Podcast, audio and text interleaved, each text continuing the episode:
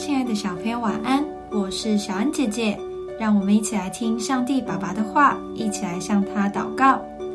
诗篇三十四篇一到三节：我要时时称颂耶和华，赞美他的话必常在我口中。我的心必因耶和华夸耀，谦卑人听见就要喜乐。你们和我当称耶和华为大，一同高举他的名。这首诗篇是在大卫以装疯来保全性命之后所创作的诗歌。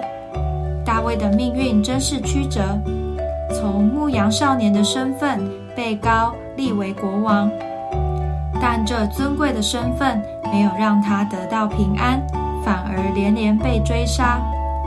如果这样的情形发生在你身上，你会如何面对呢？大卫最值得我们学习的就是，无论他遇到什么情况，都相信这是神美好的安排。因此，能时常发出感谢及赞美的言辞。感谢是因为我们得到恩典好处而向神感谢，而称颂就是更进阶了，就像是忍不住鼓掌说：“真是做得太棒了。”神在我们身上所做的一切，我们不只要感谢，还要称颂，并且是时时称颂。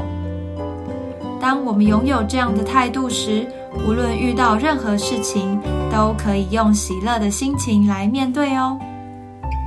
我们一起来祷告：